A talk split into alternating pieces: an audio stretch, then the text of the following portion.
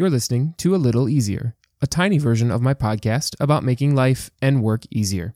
This week, we're talking about why you should always travel with one of those big reusable nylon bags. But before I tell you the answer to that, I have just a few things that I wanted to make you aware of. First is that last week, I asked you if you could provide me with some feedback on my Feedback 5 survey. And I've gotten actually a number of responses on that survey. So, some examples of things that people have told me via that survey is that this show, some of the things that they like, that the show doesn't waste a lot of their time, that there's not a lot of fluff in the show before I get to the point. So, that's great. I'm really happy to hear that for sure.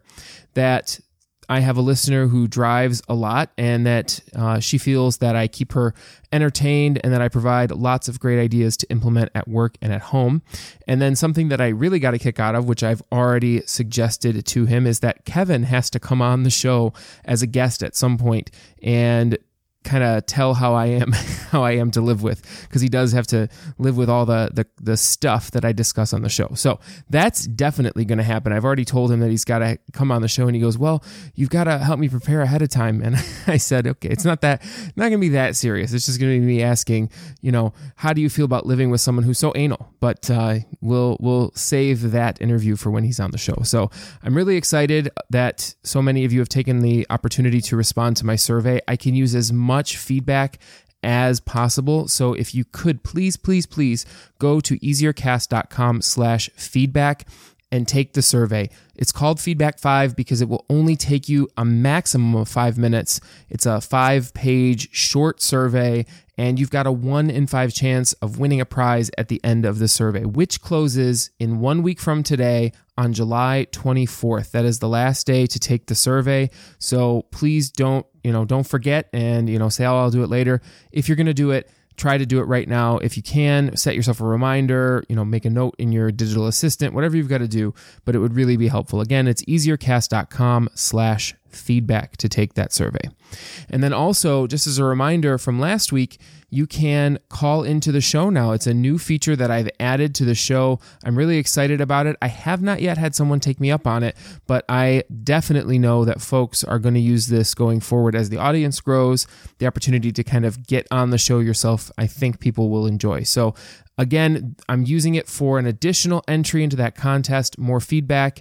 You can call in by dialing 313 242 7473, or easier to remember, 313 BIB RISE. And no, those words don't mean anything. They're just easier to remember. 313 BIB RISE. Call in with your answer to this question What's your one favorite thing about the show so far? Again, what's your one favorite thing? So, either of those methods, I would love both. Both entry or both methods will get you two entries. So that's a two in five chance of taking home a prize. And I think that'd be great. So, do those. I would really appreciate it. And then one more announcement. I've been kind of teasing this pen thing for a while that I did that episode a while back about my favorite pen of 2019 and then I you know posed that challenge to the audience to you all and said find me a better pen and if you do I will send you some pens. I'll send you a pack of yours and a pack of mine. And so I had a few of you do that. I had five submissions for that pen challenge and I finally took the time to benchmark each of those pens. I had a whole method and I documented everything. And that episode is actually going to release as a separate bonus episode. And it's going to release on a funky day. It's actually going to release on Sunday, this Sunday, the 21st. I'm going to launch that episode and the there will be a podcast associated with it. That episode will just be considered a bonus and it will be me covering how I kind of benchmarked the pens, what the method was, how I came up with it, that kind of stuff. So I'm going to launch that. And then its accompanying show notes will have my ranking. And each pen in my method is given a score. And so there is a, you know, a numerical ranking from bottom to top. There were, I think I tested six pens, and I'm going to keep updating it over time. The contest is over, and there are going to be two winners. So that's, I think, pretty exciting. There will be some folks I owe some pens to because two of your submissions beat my pen. And actually, one of them I have converted to my everyday pen. I have left the Pilot G2 in spite of the episode that I recorded saying it was my favorite. So, thank you to all of you who submitted there. And I'm looking really forward to launching that episode. It will come out on the 21st. So, in your podcast app, that episode will come up. And then it will also launch as a post on the website. Okay. Lots of stuff to cover first before I get to this pretty short, I think, life hack. But this one is one of my favorites, and it is a travel life hack.